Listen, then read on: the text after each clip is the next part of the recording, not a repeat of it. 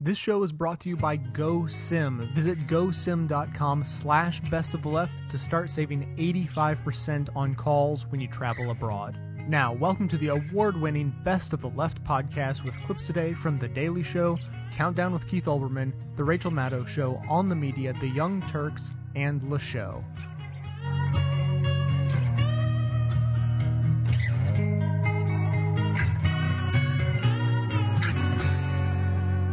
Chairman of the Joint Chiefs of Staff, Admiral Mullen, will be out, uh, and I'm going to get a chance to ask him about the one place that is on everybody's mind. Yemen. The nation of Yemen. The terror trail leads back to Yemen. It's the subject of our new segment. By Yemen. I'm sure that, yeah, very nice. Sure, the people at Mennen are thrilled with us right now. So, where is this new nexus of terror? Fire up the Google Maps with the flying and the zooming and the complete and total lack of context. Oh, Yemen is next to Oman. Oh, uh, yeah, I'm sorry, quick question. Where's Oman? I know that the Yemen thing complicates the war on terror, but on the plus side, getting attacked is really the only way we Americans learn about world geography. but we've been in this situation before. Random country we've never really heard of attacks us, and there is a laundry list of reasons as to why it is an existential and hopeless situation. It's time once again, if you'll join me, to play War on Terror Sad Libs. A tragic game for ages 9 to 99. Let's begin. I can assume Al Qaeda cannot be stopped in Yemen because. The government has been battling two other internal wars one with Shiite rebels in the north, and another with separatists in the south. Ooh, only two looming civil wars. There's hope for you yet, Yemen. And of course, the capital city, Sana'a. Sana'a is relatively stable, under government control. And what would happen if I left Sana'a? There's another Yemen, run not by the largely pro American Yemeni government, but well armed tribes, many sympathetic to Islamic radicals and militants. There's always another Yemen. the country is a breeding ground for terrorism because. 50% unemployment. Nearly half of the population under the age of 15. Have we thought about deploying Hannah Montana?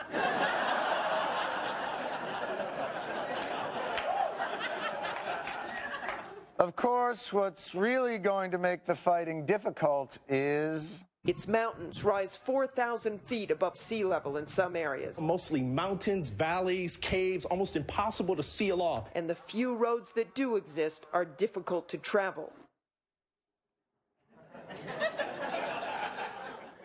Can't we get in a war with paved countries?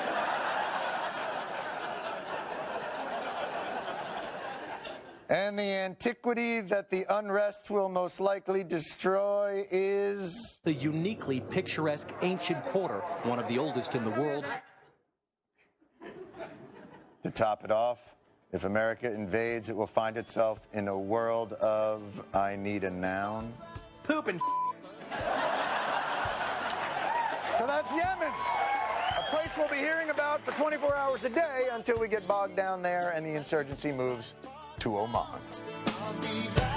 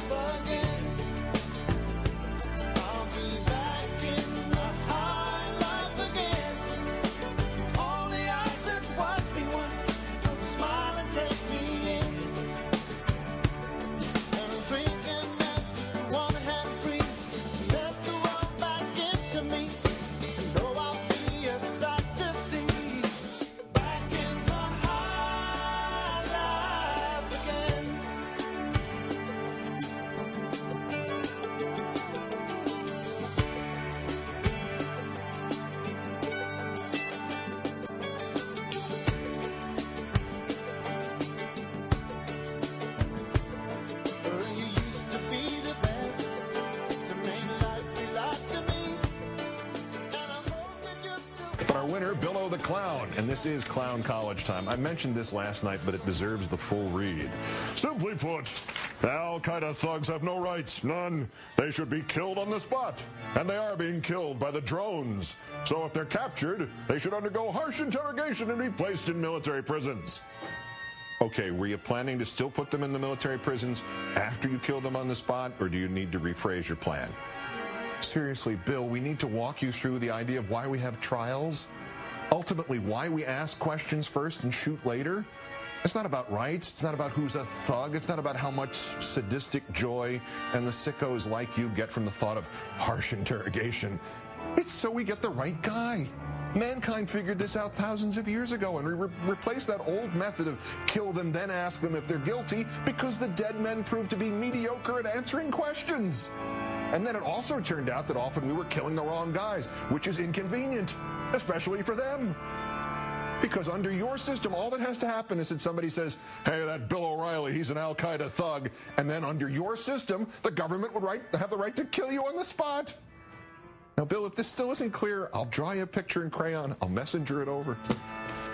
Billo the Thug, today's worst person in the world.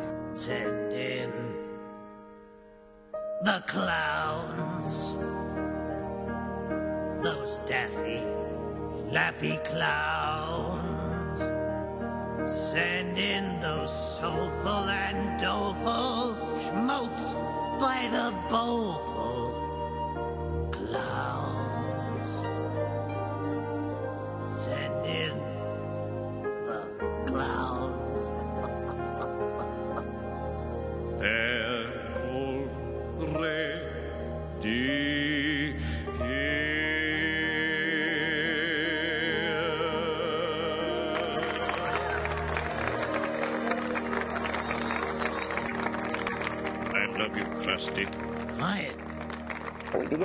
President Obama delivering a nationally televised, soberingly blunt assessment of what went wrong inside the U.S. government leading up to the attempted terrorist attack on Christmas Day. The bottom line is this the U.S. government had sufficient information to have uncovered this plot and potentially disrupt the Christmas Day attack. But our intelligence community failed to connect those dots. This was not a failure to collect intelligence. It was a failure to integrate and understand the intelligence that we already had. Now, I will accept that intelligence by its nature is imperfect, but it is increasingly clear that intelligence was not fully analyzed or fully leveraged. That's not acceptable, and I will not tolerate it. President Obama today being not at all shy about calling out failure within his own administration where he saw it. And late tonight, Admiral Dennis Blair, President Obama's Director of National Intelligence, released a statement essentially accepting blame for what the president criticized and, and pledging in dramatic language to fix it. Admiral Blair's statement says the intelligence community received the president's message today. We got it and we are moving forward to meet the new challenges. The system did not catch Umar Farouk Abdulmutallab and prevent him from boarding an airliner and entering the United States. We must be able to stop such attempts. The intelligence community has made considerable progress in developing collection and analysis capabilities and improving collaboration, but we need to strengthen our ability to stop new tactics such as the efforts of individual suicide terrorists. The threat has evolved and we need to anticipate new kinds of attacks and improve our ability to stay ahead of them and protect America. We can and we must outthink, outwork, and defeat the enemy's new ideas. The intelligence community will do that as directed by the president, working closely with our nation's entire national security team. Statement today from the director of national intelligence. We got it, he says. During President Obama's speech today, the president announced that some changes would be coming as a result of the failure of, to detect the Christmas Day attempt. Counterterrorism officials have reviewed and updated our terrorist watch list system, including adding more individuals to the no fly list. And while our review has found that our watch listing system is not broken, the failure to add Abdulmutallab to the no fly list shows that this system needs to be strengthened. What preceded President Obama's announcement today was a full week and a half of mostly unrebutted Republican attacks on the Obama administration's approach to the issue of terrorism. Worldwide terrorist war is something we seem to have lost our focus on. There just seems to be a little reticence on their part to get into it when it involves the issue of terrorism. The Obama administration came in and said, we're not going to use the word terrorism anymore. We're going to call it man-made disasters. Trying to, you know, I think downplay the threat from terrorism. Lost our focus on terrorism, downplaying it, reticent to address it. The barrage of criticism from the right since the Christmas Day attempt is that President Obama has let things slide. He's been soft on terrorism. The implication being, unlike President Bush. It's a 180 degree directional change in our uh, uh, in the way we look at terrorism, the way we react to terrorism, and the way we prosecute terrorism. I'm hopeful that the president will become forceful, that we will return back to the direction where we're prosecuting the war on terror. We need to return back to the way that President Bush did it. If you want to get even more specific, the drumbeat now is that we need to go back to the way that President Bush did counterterrorism, specifically as of September 12, 2001. We have a responsibility not only in the Department of Homeland Security, but in all those multiple agencies across uh, the federal government to, to be as sensitive to the possibility of a terrorist attack today, tomorrow, in the future as we were on September 12th, 2001. We're not as sensitive. We don't have that sense of urgency, oh. and it's about time we recommit ourselves to it. At the end of the day, uh, we need to get back to a September 12th mindset. We just have to maintain uh, a, a basic focus, an elementary focus. That is, that is the implicit and sometimes explicit charge here. That President Bush somehow did it right and President Obama is somehow doing it wrong. It's worth noting that whatever we as a country were doing on September 12th and in the weeks after doesn't seem to have worked all that well.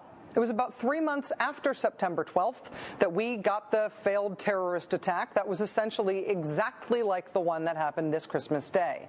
Three months after 9 11, Richard Reid tried to blow up a U.S. bound airliner with explosives that had been hidden in his shoes. So, whatever we were doing with our 9 12 mentality, it wasn't enough to prevent that. Our 9 12 mentality also wasn't able to prevent the growth and maturation of Al Qaeda in the Arabian Peninsula, Al Qaeda chapters in Yemen, Somalia. Somalia, Saudi Arabia, strong enough to pull off major terrorist strikes like the raid on the U.S. consulate in Jeddah, Saudi Arabia in 2004, which left nine dead. The attack on oil company compounds in Al Khobar in Saudi Arabia that same year that left 22 people dead. And the brutal murder of American engineer Paul Johnson, also in Saudi Arabia in 2004. An article in Sunday's Washington Post detailed the extent to which United States missteps in Yemen allowed al Qaeda to expand and grow there as well. This super focused 912 mentality that conservatives now say we need to return to also wasn't able to capture the perpetrators of 9 11. As we learned incidentally from last week's suicide bombing that killed seven CIA officers in Khost, Afghanistan, we are still looking for Osama bin Laden and Ayman al Zawahiri. The Jordanian double agent recruited by the CIA was brought in to help U.S. officials find Zawahiri eight and a half years after our super focused 912 mentality. The danger in these Bush policies being romanticized and retroactively imbued with some sort of magical efficacy they didn't really have is that we may start putting those failed policies in place again. Today, we heard President Obama announce a new program for screening passengers coming into the United States. As of yesterday, the Transportation Security Administration, or TSA, is requiring enhanced screening for passengers flying into the United States from or flying through nations on our list of state sponsors of terrorism or other countries of interest. That program was formally announced by the TSA this week. It calls for extra screening procedures for passengers traveling to the United States from 14 foreign countries.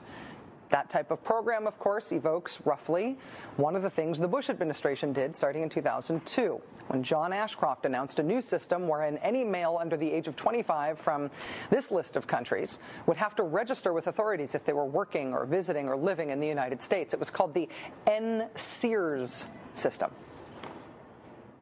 The NSEERS system is up and running at every port of entry into the United States. We have increased our capacity to intercept terrorists or criminals who attempt to enter the country. Today, I'm pleased to report that the system is performing extremely well. That system that performed extremely well produced precisely zero terrorism prosecutions. But it did turn a whole lot of people against the United States for a lifetime. It might make us feel better to have that sort of list, but those countries we just scrolled on the screen, you might have noticed, uh, didn't include the nations of Jamaica or England. Remember the shoe bomber, Richard Reid?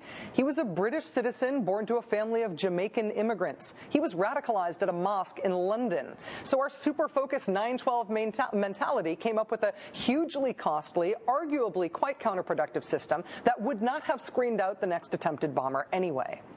By the way, the new Obama administration list from the TSA also doesn't include Jamaica and England. Not that it should, not that there's anything special about Jamaica or England, but if we're trying to apply even the wisdom of hindsight here, doesn't it seem weird to build the same failed system all over again with the same known obvious loopholes? It's one thing to pound your chest and brag on profiling because it makes liberals mad and it makes you feel tough.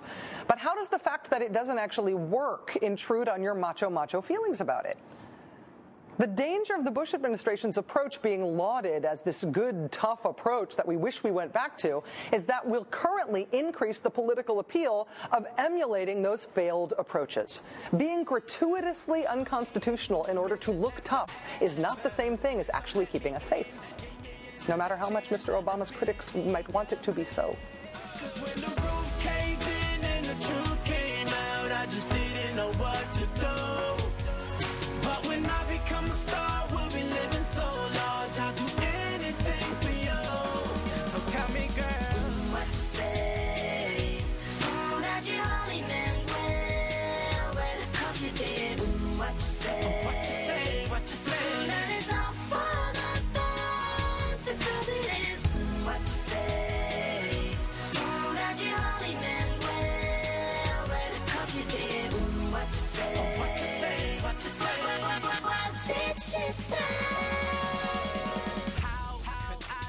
Before Christmas Day, when a young Nigerian man with jihadist connections in Yemen allegedly tried to detonate explosives on a Detroit bound airplane, there wasn't a whole lot of Yemen centric reporting going on.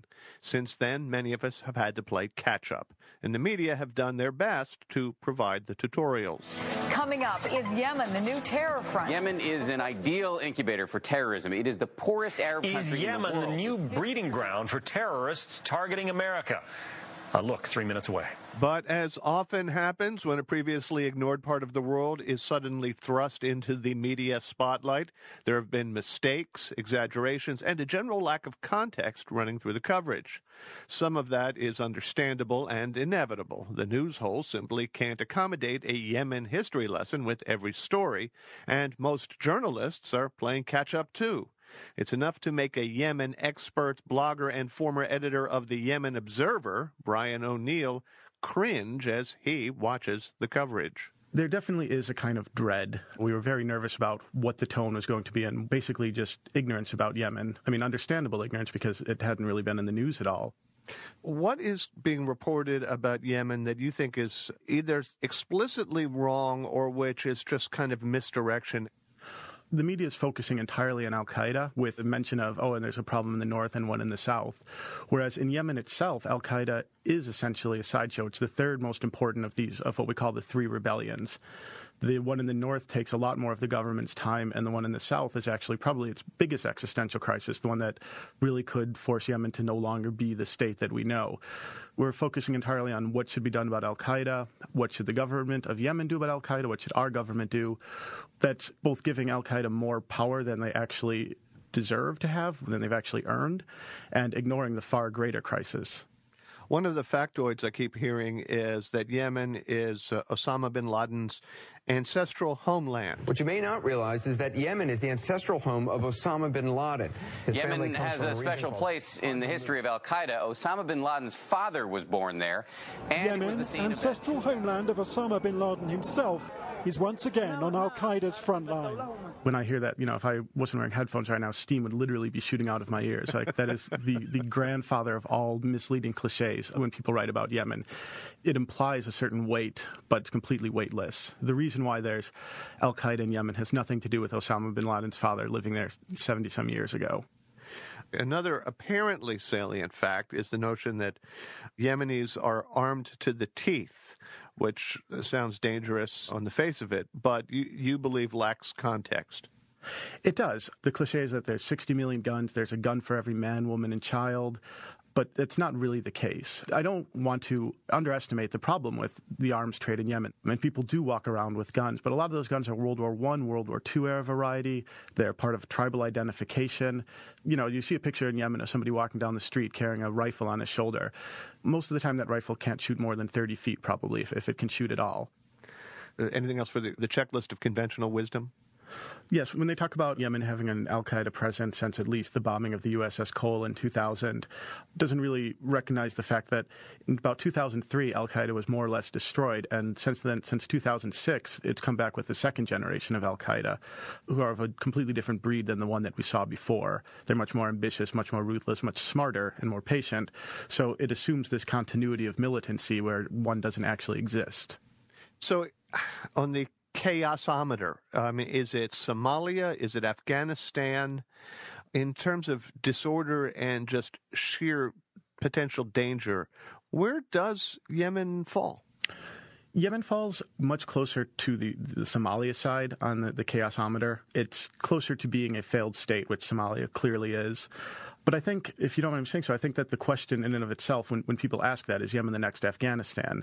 It is kind of misleading. I mean, we saw that where, you know, when we were talking about Afghan policy, is did what work in Iraq, will it work in Afghanistan? And so I think the problem is the media is so busy trying to figure out, is this next Afghanistan, the next Somalia, that they're not focusing on, as trite as this sounds, it's the current Yemen. So, in other words, I am guilty of asking exactly the kind of superficial, unavailing question that I've been quizzing you about. I am part of the problem, not part of the solution. Is there, in fact, a, a, delicious or particularly trenchant fact about Yemen that you think should be part of the checklist of, of items to include in contextual stories about the country? The fascinating thing about Yemen, Yemeni history is that until 1962, it was essentially a medieval imamate um, where people were still being beheaded as a form of punishment. And then, as recently as 2004, 2005, it was the closest thing the Middle East had to a functioning democracy.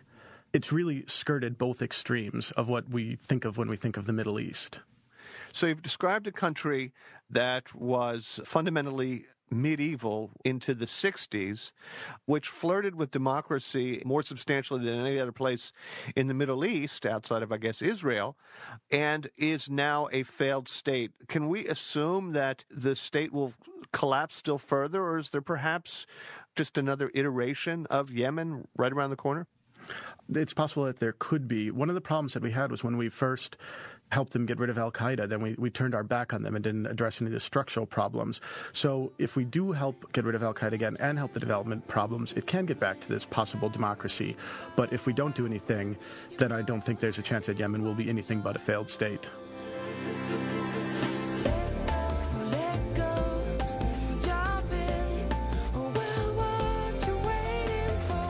You're probably aware that if you use your cell phone while traveling abroad, you're going to get raked over the coals with roaming charges.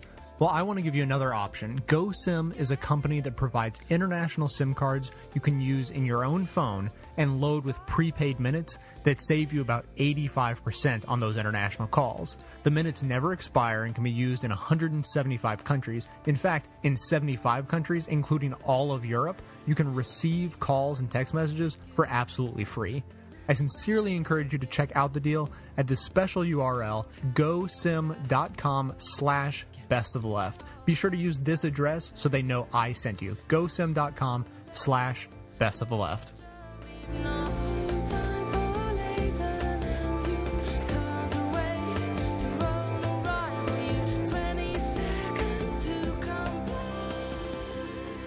Uh, now, you know, Fox News has been going after Janet Napolitano and some of all the right-wing guys because she said that uh, uh, that the system worked in the beginning. Now, obviously, she misspoke. That's a ridiculous thing to say because the guy got on the plane and the passenger tackled uh, the guy and and it just lit on fire. Had the chemicals that he had. If it had exploded, the system would not have worked at all.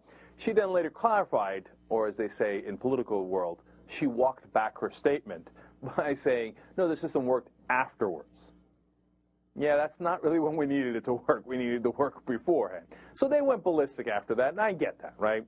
Uh, but eventually, people came to the realization, you know, it's not really her job uh, as to who gets on planes or not. It's not the Department of Homeland Security. As Tom Ridge, the former Department of Homeland Security uh, head for Bush, explained, that they don't gather the intelligence, uh, they just utilize it after it's been gathered. So people realize, no, we're going after the wrong person here. Now, they didn't mind that, like, whatever attack, and then we'll figure it out later. They're Republicans, right? But now they've decided on Fox News, in this case, Greta Van Susteren with Karl Rove, they're going to go after the right guy. It's the intelligence guy. So, all right, good. That, this at least makes sense. Let's go to clip number two and listen, uh, listen to them go after this guy.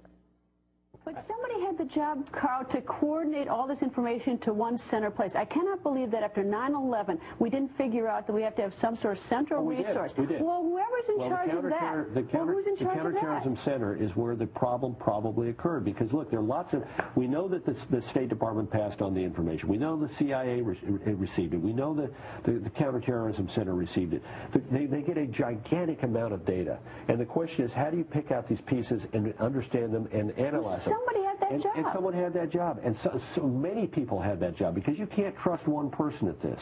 And there are lots of data streams that need to be evaluated simultaneously by different people. And it's probably an enormously complicated job. It is terribly difficult, but whoever had it apparently isn't up for the Yeah, job and for, look- for whatever reason. And and I, you know, I might have failed worse than this person on more occasions, but I don't have that job. I haven't accepted that job. Whoever has that job really shouldn't be in that job. Well, look, look, no, that's that's that, that's that's a continuing problem that every day you have to work on. Now, look, they nailed it. Okay, it's the National uh, Counterterrorism Center. It makes sense. It really is. Okay, and so who has that job? They keep wondering. Well, we know who has it. It's the director of the National Counterterrorism Center. His name is Michael Leiter. Here's the problem.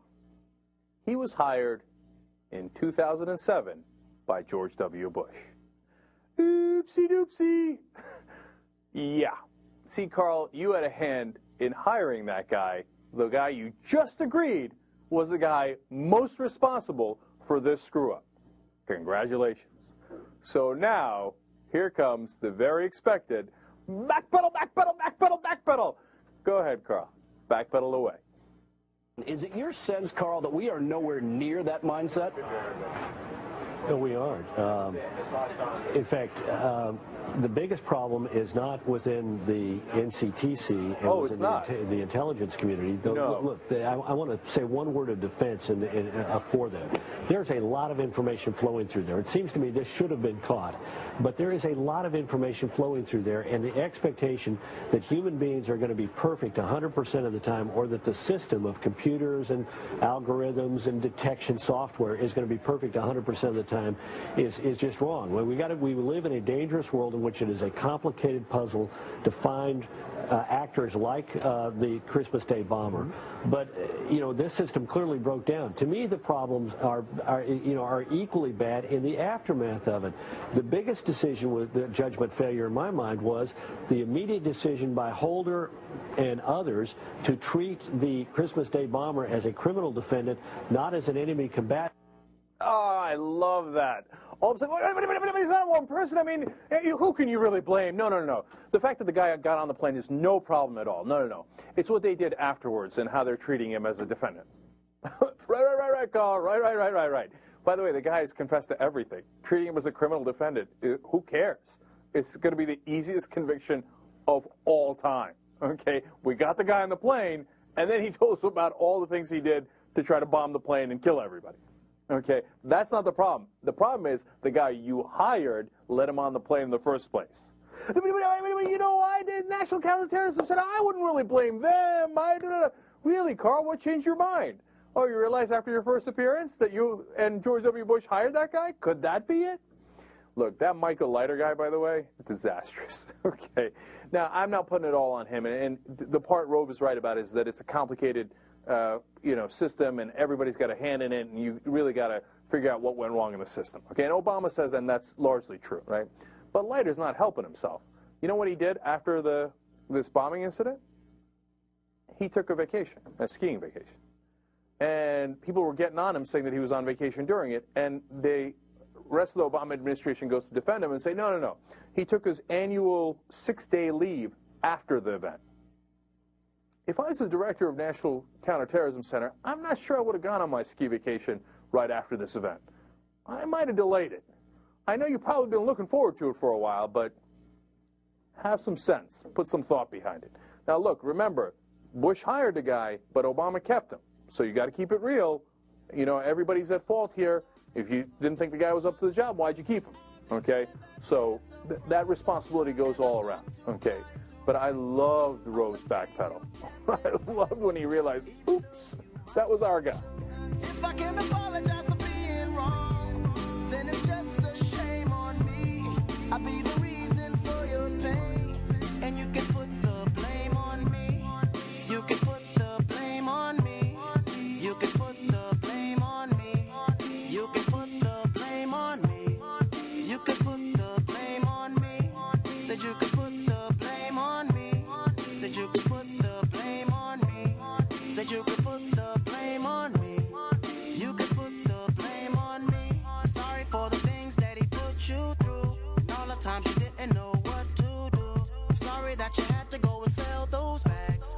Just trying to stay busy till you heard from dad. When you would rather be home with all your kids. As one big family with love and bliss. And even though Pops treated us like kings, he got a second wife and you didn't agree. He got up and left you there all alone. I'm sorry that you had to do it on your own. But our winner, Sherman Frederick, publisher of the newspaper The Las Vegas Review Journal, writing a column about it that no self respecting newspaper would have printed, not one that employed a fact checker anyway, but then again, he's the publisher who's going to stop him. For three days, our president failed to address his people directly on Abdulmutallab's failed effort to blow up a commercial flight over Detroit on Christmas Day. All of this on top of President Obama's noticeable refusal to characterize our struggle as a war on terror. In the wake of fierce criticism, Obama now talks tough about keeping America safe, but in the two cases of domestic terrorism since 9 11, both on Obama's watch, red flags flew aplenty. All right, it was three days after an attempt on an airliner until Obama formally smoked, spoke. It was six days after an attempt on an airliner until Bush formally spoke. And Obama has now made 37 uses of the root word terror in his six statements about Detroit. Oh, and the two cases of domestic terrorism since 9 11, both on Obama's watch. Publisher Sherm apparently missed those pesky anthrax terror attacks in the winter of 2001 2002, and the shoe bomber terror attack. And if you're counting Detroit, you've got to count the shoe bomber, and the 2002 terror attack on the El Al ticket counter at LAX, and the DC sniper terror attacks of 2002, and the guy who drove his SUV into a group of pedestrians at Chapel Hill to honor his role model Muhammad Atta in 2006. It's one thing if some greasy politician gets the memo and parrots this crap in public, but this guy owns a newspaper, which would obviously be better off if he delivered it rather than tried to write for it. Sherman Facts Optional Frederick, the publisher of the Las Vegas Review Journal, today's worst person in the world.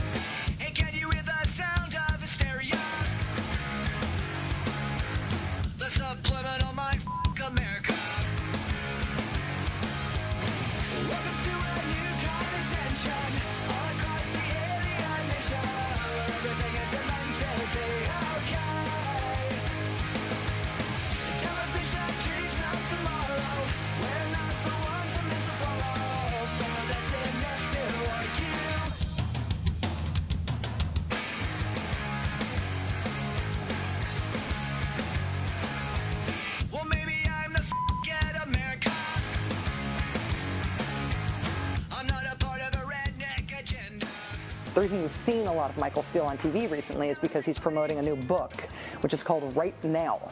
Uh, its subtitle is more interesting. The subtitle is A 12 Step Program for Defeating the Obama Agenda. 12 steps, just like AA. Uh, the, the first and second steps, according to Mr. Steele, are that Republicans should admit we have a problem, then admit our mistakes.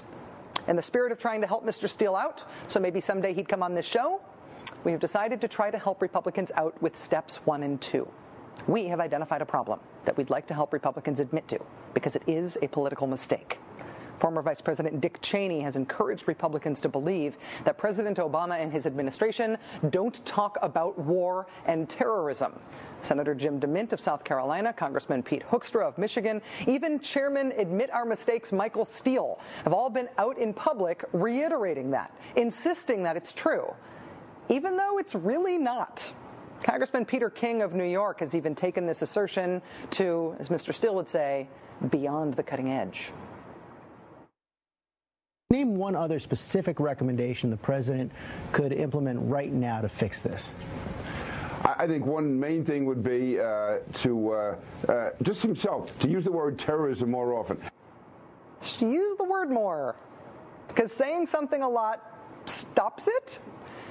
Regardless of whether it makes sense that saying the word terrorism would magically stop terrorism, uh, consider that it's not at all true that President Obama avoids using the term.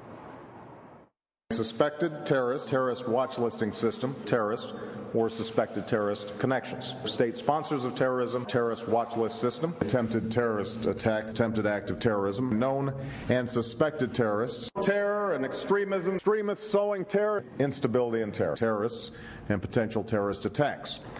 Okay, because people like Congressman Peter King have been able to get away with claiming that President Obama never says words like terror and terrorism, which is a lie, uh, people, including Peter King, are getting boldly, weirdly specific about that lie now. I remember Secretary uh, Clinton saying that uh, the policy of the administration was not to talk about terrorism. Even when the president gave a speech at West Point uh, about the troops going to Afghanistan, he didn't use the word terrorism. When Congressman King says those things, he is lying. He's lying in a way that can be obviously, demonstrably, embarrassingly proven by anyone who has a spare 45 seconds and the Google. I remember Secretary uh, Clinton saying that uh, the policy of the administration was not to talk about terrorism. Even when the president gave a speech at West Point uh, about the troops going to Afghanistan, he didn't use the word terrorism. There is a terrorist syndicate with Al Qaeda at the head, continuing threat of terrorist actions. Stop terrorism. Terrorist uh, on the plane coming into Detroit. Al Qaeda's terrorist network, Iraq, and terrorism, new acts of terror. Loose nuclear materials from terrorists, safe haven for terrorists, and devastating attacks of terrorism. When the people in the Republican Party who have the highest profile on national security say things that are easily, provably, flagrantly false, that's a mistake. That makes it look like the party doesn't know what it's talking about on national security issues. Peter King wants to be a senator. Peter King is their top guy on homeland security. So, in the interest of trying to help Republicans out and to woo Mr. Steele to do an interview on the show, uh, here's my one step effort to try to help Republicans recognize this political mistake they keep making. You guys, when you say that President Obama doesn't use the word terrorism, try to remember that when you say that, people are laughing at you. Maybe this will help. The inconsistency in, in, the Obama administration's approach to foreign policy, particularly with respect to terrorism, is a concern. If you can't call a thing what it is, then there's a question about what do you think it is. The worldwide terrorist war is something we seem to have lost our focus on. There just seems to be a little reticence on their part to get into it when it involves the issue of terrorism.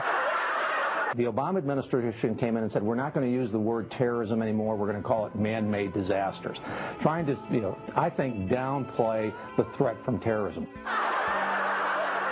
Seriously, listen to your chairman. Admit you have a problem. Admit your mistakes. Or at least come up with a new mistake.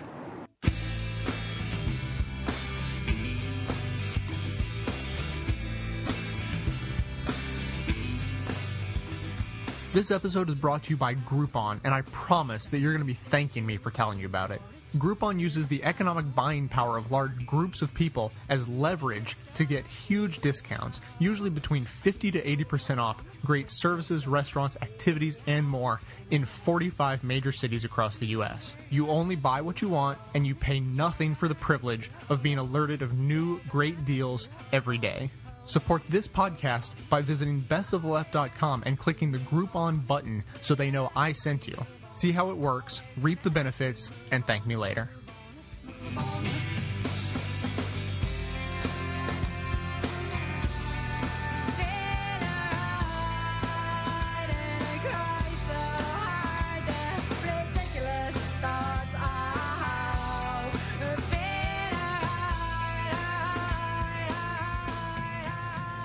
I do hope you guys had a restful holiday. Uh, how could you not with news like this? An Al Qaeda plot to blow up a U.S. airliner on Christmas Day.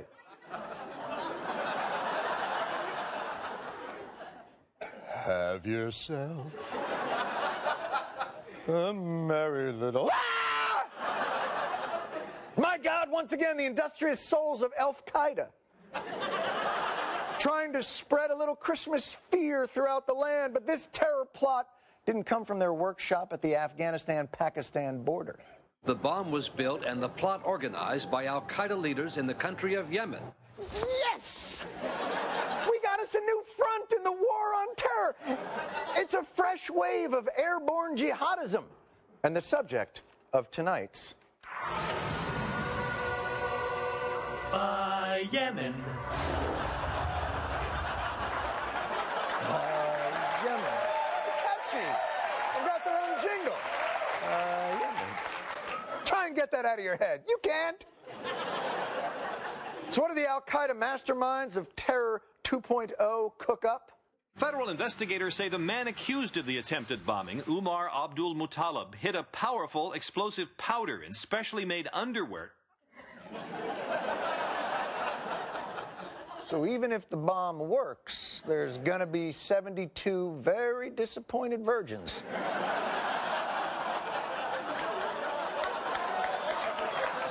Whoa, look at that. Look at that. We got us a new martyr, ladies. Hey, let's. Uh, oh.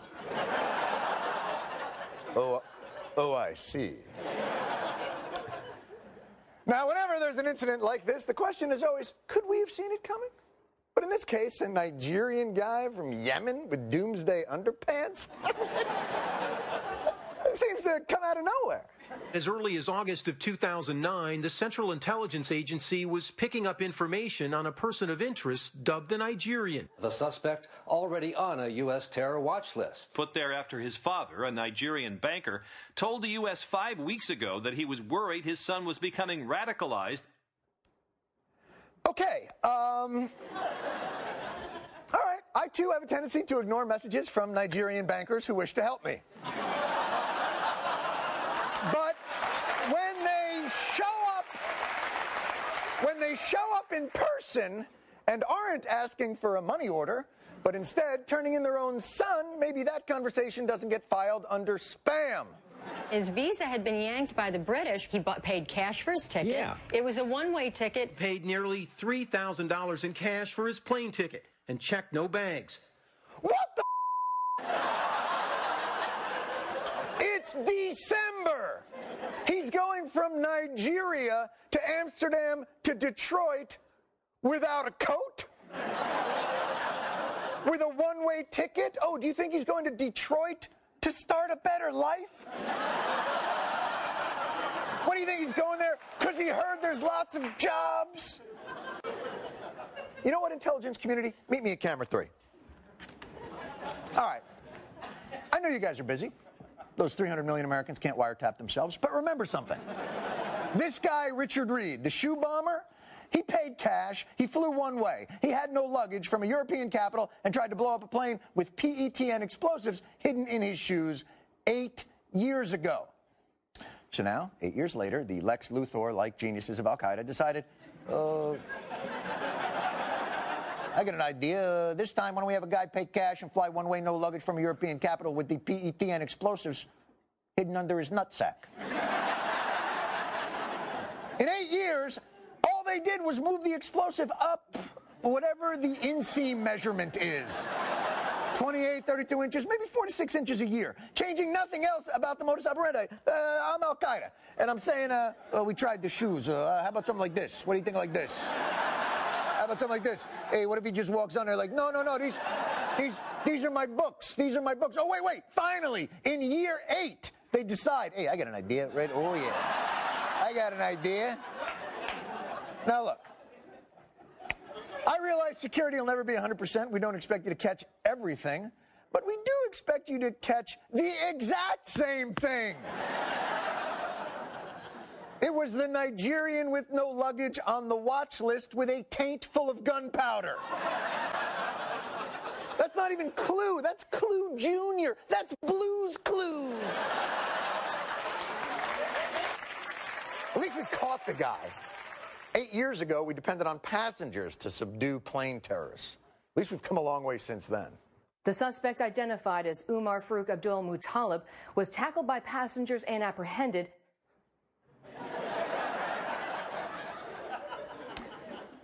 So, in eight years, we've had two wars to overthrow terrorist supporting regimes, trillions of dollars, thousands of lives, and our best defense against terrorism continues to be alert passenger tackles guy trying to light his.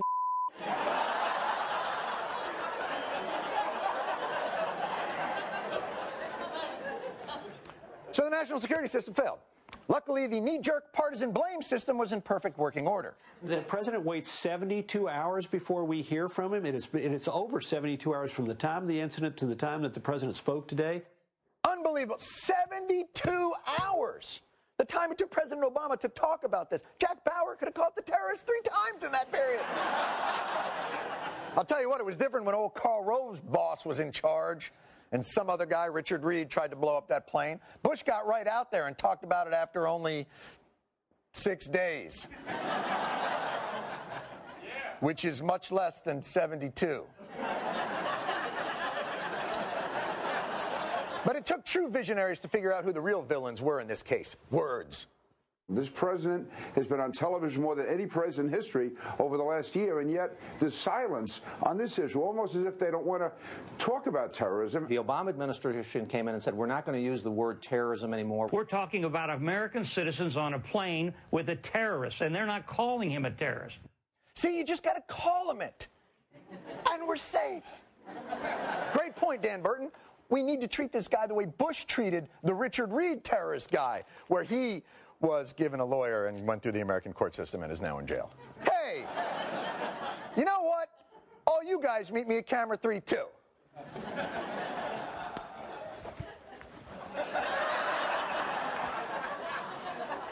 First of all, I'm sorry I have no bomb to stick under his nutsack anymore. I'm already done. I had a lot of people doing it earlier. Uh, listen, I know that Democrats are weak on terror is your go to argument, but what exactly would you have this president do? Should Barack Obama delay closing Guantanamo? Check. Maybe he should send more troops to Afghanistan? Done. How about strike terror bases in Yemen? Done. How about a secret tunnel underneath Saudi Arabia that will steal their entire oil supply? Nearly done. but your big problem is that Obama is not saying war on terror? Be honest. That's just looking for something to criticize. If he did call it a war on terror, you'd probably say the inflection was wrong. Uh, is a war on terror. Not that you can't criticize the president over terrorism. This president is doing everything in his power to go after the Al Qaeda network and the terrorists around this world. And for the United States Senate, any senator or any congressman to start attacking him because of uh, he's not doing enough is just is just a, a terrible error. Another great point, Dan Burton of five to six years ago. You know, it's very clear that you idiots have no memories and giant, really big.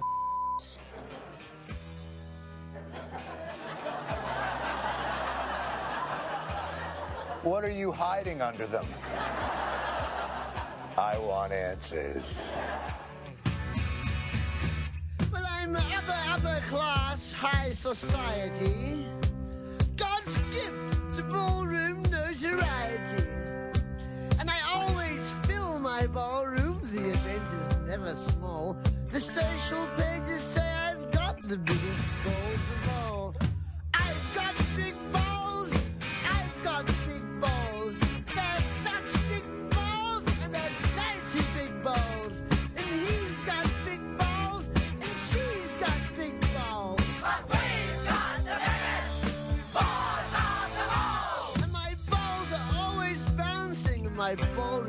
Always full. And everybody comes and comes again. If your name is on the guest list, no one can take you higher. Everybody says I've got great balls on fire. I've got big balls. Oh, I've got big balls. Welcome to I Dare You to Ignore the Fact I Just Said Something Unspeakably Ignorant.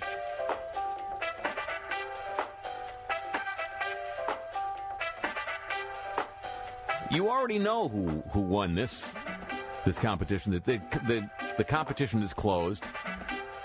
The, the statuette has been awarded.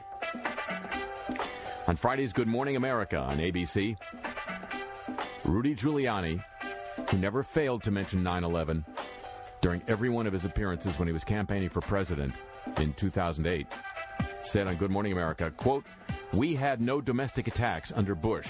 We've had one under Obama. And George Stephanopoulos, the his in- interviewer,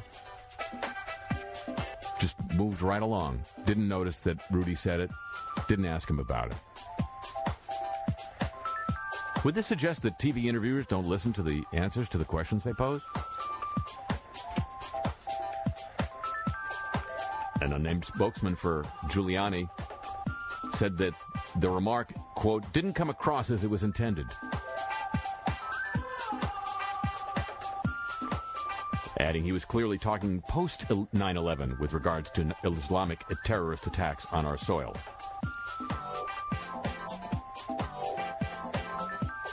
Whatever the mayor meant, it's not what he said, said George Stephanopoulos in a blog post where he also acknowledged all of you pointed out I should have pressed him on that misstatement in the moment were right. My mistake, my responsibility. I dare you not to notice that I've just said something unspeakably ignorant.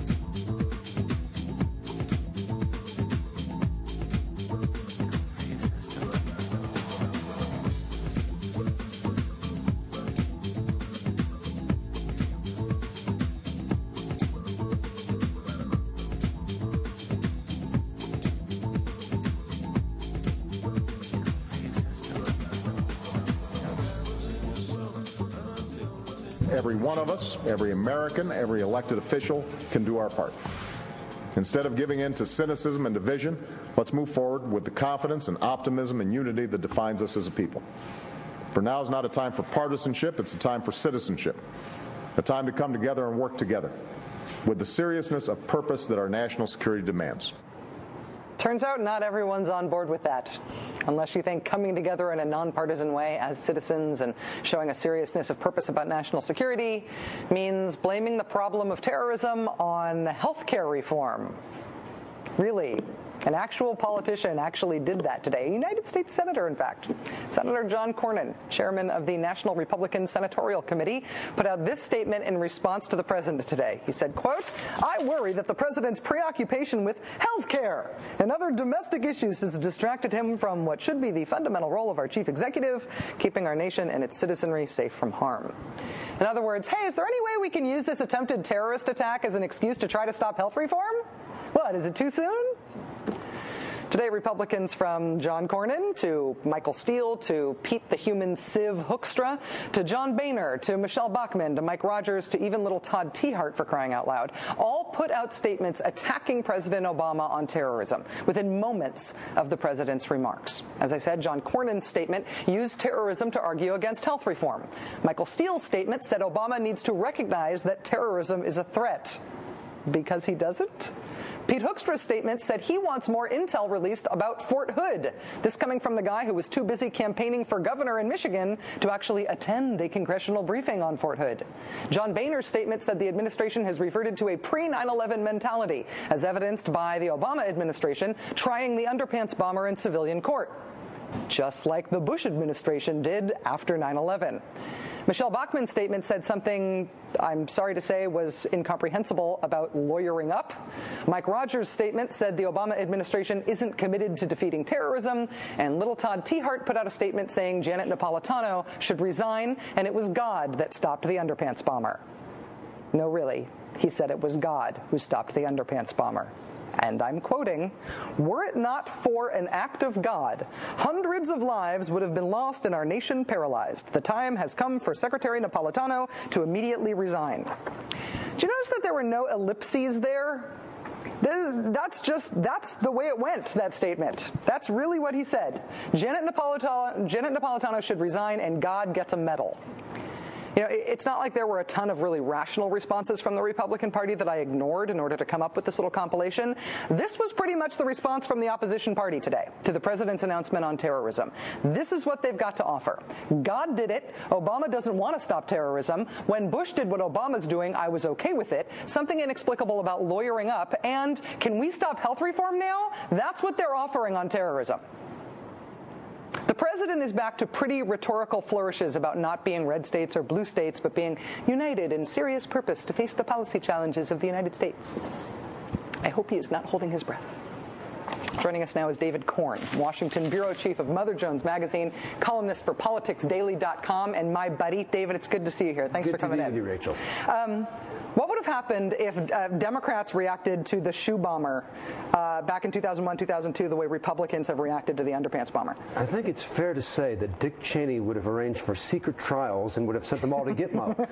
I, I, would, I, remember those days. I mean, they didn't. The Democrats did not respond this way, the way, the way that Republicans have responded for the last two weeks. Yeah. I mean, no one doubted that George Bush was serious about terrorism. Maybe they doubted his policies and they became obsessed with Iraq rather than Al Qaeda. But you know, yesterday Liz Cheney put out a statement. You remember Liz Mm-hmm. Cheney, who sort of is, seems to be the medium, you know, channeling her, her, her father. You know, and I have it here. He said, "It's time for the president to make defending the nation his top priority."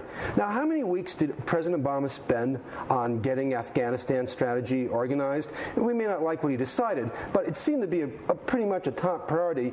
And in terms of those predator drone attacks that hitting Pakistan, he's overseen far more of those than Bush and Cheney did in their last year in office. So I mean, it, it, you know, they can keep making these rhetorical points because maybe they play on some old prejudices about Democrats being weak on national security, but they have no basis in fact. Well, and, and some of the not basis in fact is more pronounced than others. Rudy Giuliani, for example, went on CNN last night and said that the shoe bombing happened before 9 11.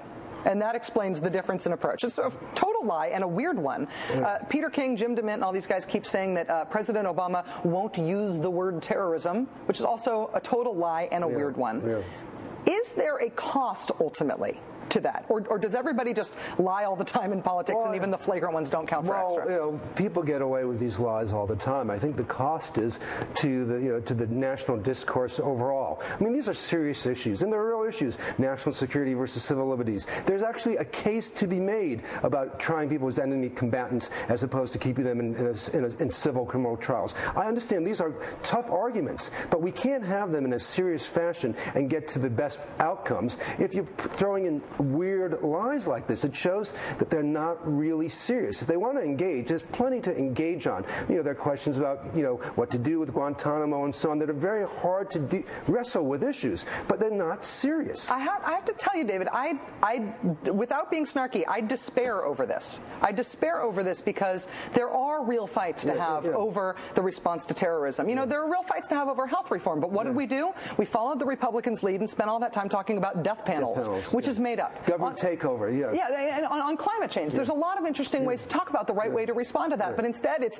climate gate. It's all made up, following the Republican framing into nonsense land. And we've ended up talking about stuff that is not real instead of talking about policy. I want to have policy fights. I don't want to be fighting with people who refuse to acknowledge reality. Listen, Michael Steele put out a statement within half an hour of the president's speech today. So he did not even take an hour to think about what would be the reasonable Republican response. It was obviously ready to go beforehand. It shows, you know, uh, uh, listen, these are these are existential questions for the United States, and they, you know, whether it's Afghanistan or fighting Al Qaeda and others, these are big things. If you can't put an hour worth worth of brain power into figuring out what you should do. And maybe actually you could say once in a while, well, I kind of agree with what the president said, or I disagree with here, I agree with that. But you know, without making everything a partisan attack. And I know it's his job to be partisan, but if all we do is see things through that prism, we won't reach the answers that we need to for these I, big I am challenges. totally okay with partisan attacks. I actually, I love partisanship. I think partisanship helps. What I don't like is when we don't agree on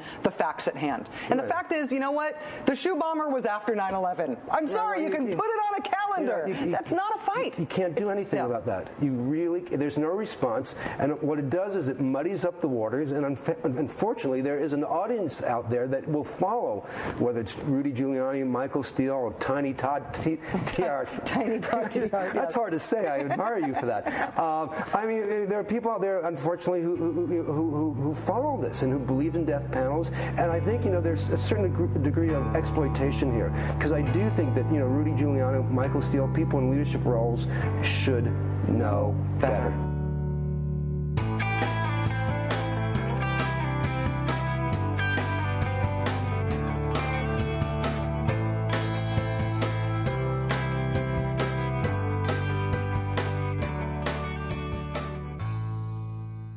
Thanks for listening, everybody. I have uh, big, exciting news about the show today.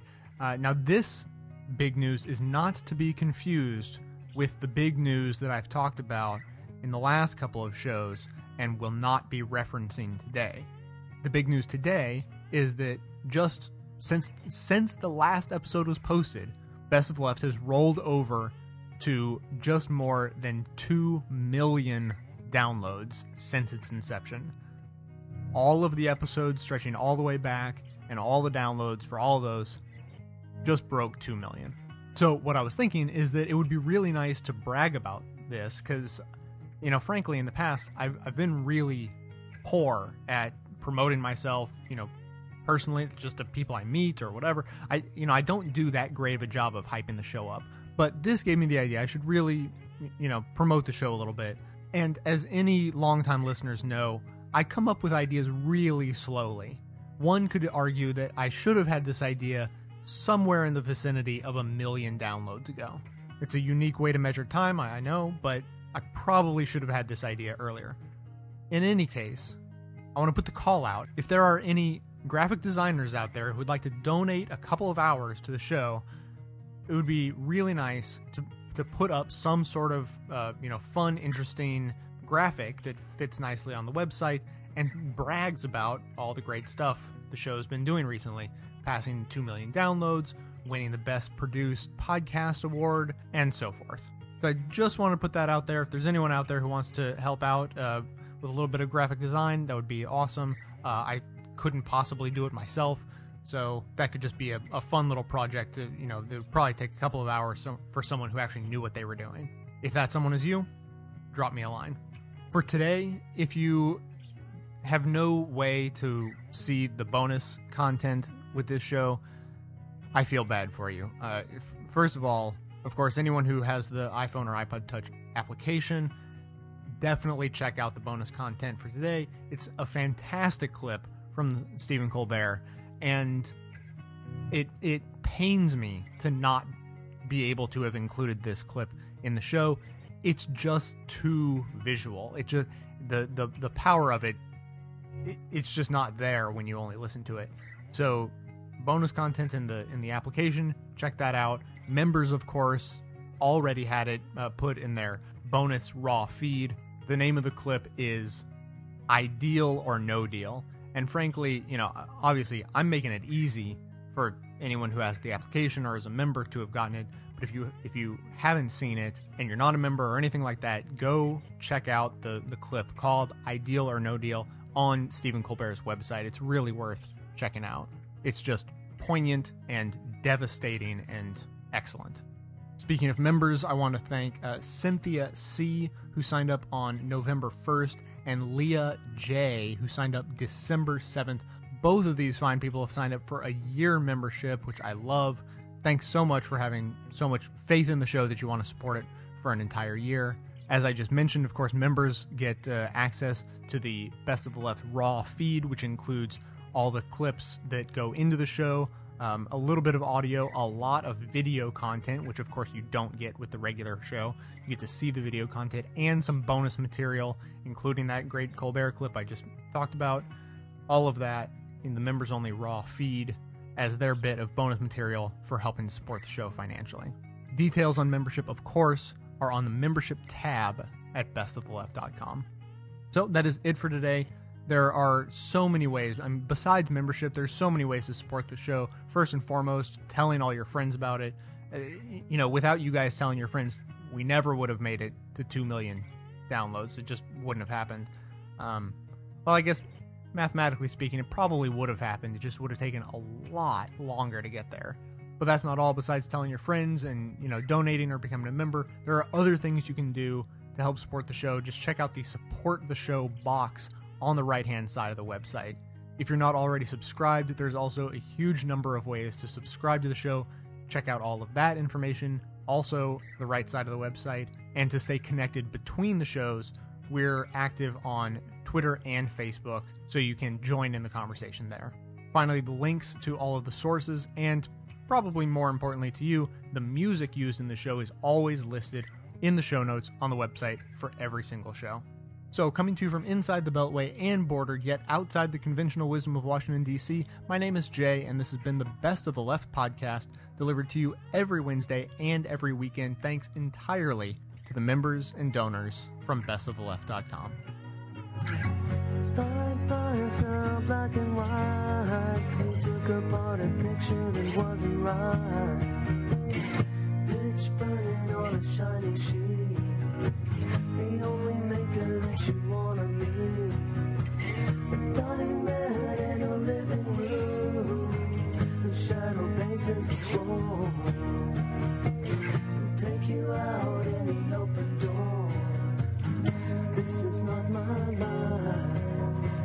just a fond farewell to a friend. It's not what I'm like. It's just a fond farewell to a friend. Hi, my name is Mike. Could I have your ears for a real short rant? This message is totally unsolicited. In fact, the only way you could be hearing my message right now is because Jay heard this very same recording and gave me a little space. So, thanks, Jay. Hey, talk about penny pinching in this economy. I've whittled down a normal middle class existence to my current bare bones income, and I do it on early Social Security retirement. That's 25% less than regular Social Security. $5 is a lot of money to me, but I consider it important enough to give those dollars to Jay every month to further his great program, the twice weekly Best of the Left podcast. So if you could possibly squeeze a subscription into your budget, do it. Hey, if I can come up with a fiver every month, I think most people can. And if you can't, keep listening, do those free things that Jay asked you to do, and then subscribe when you can. Thanks.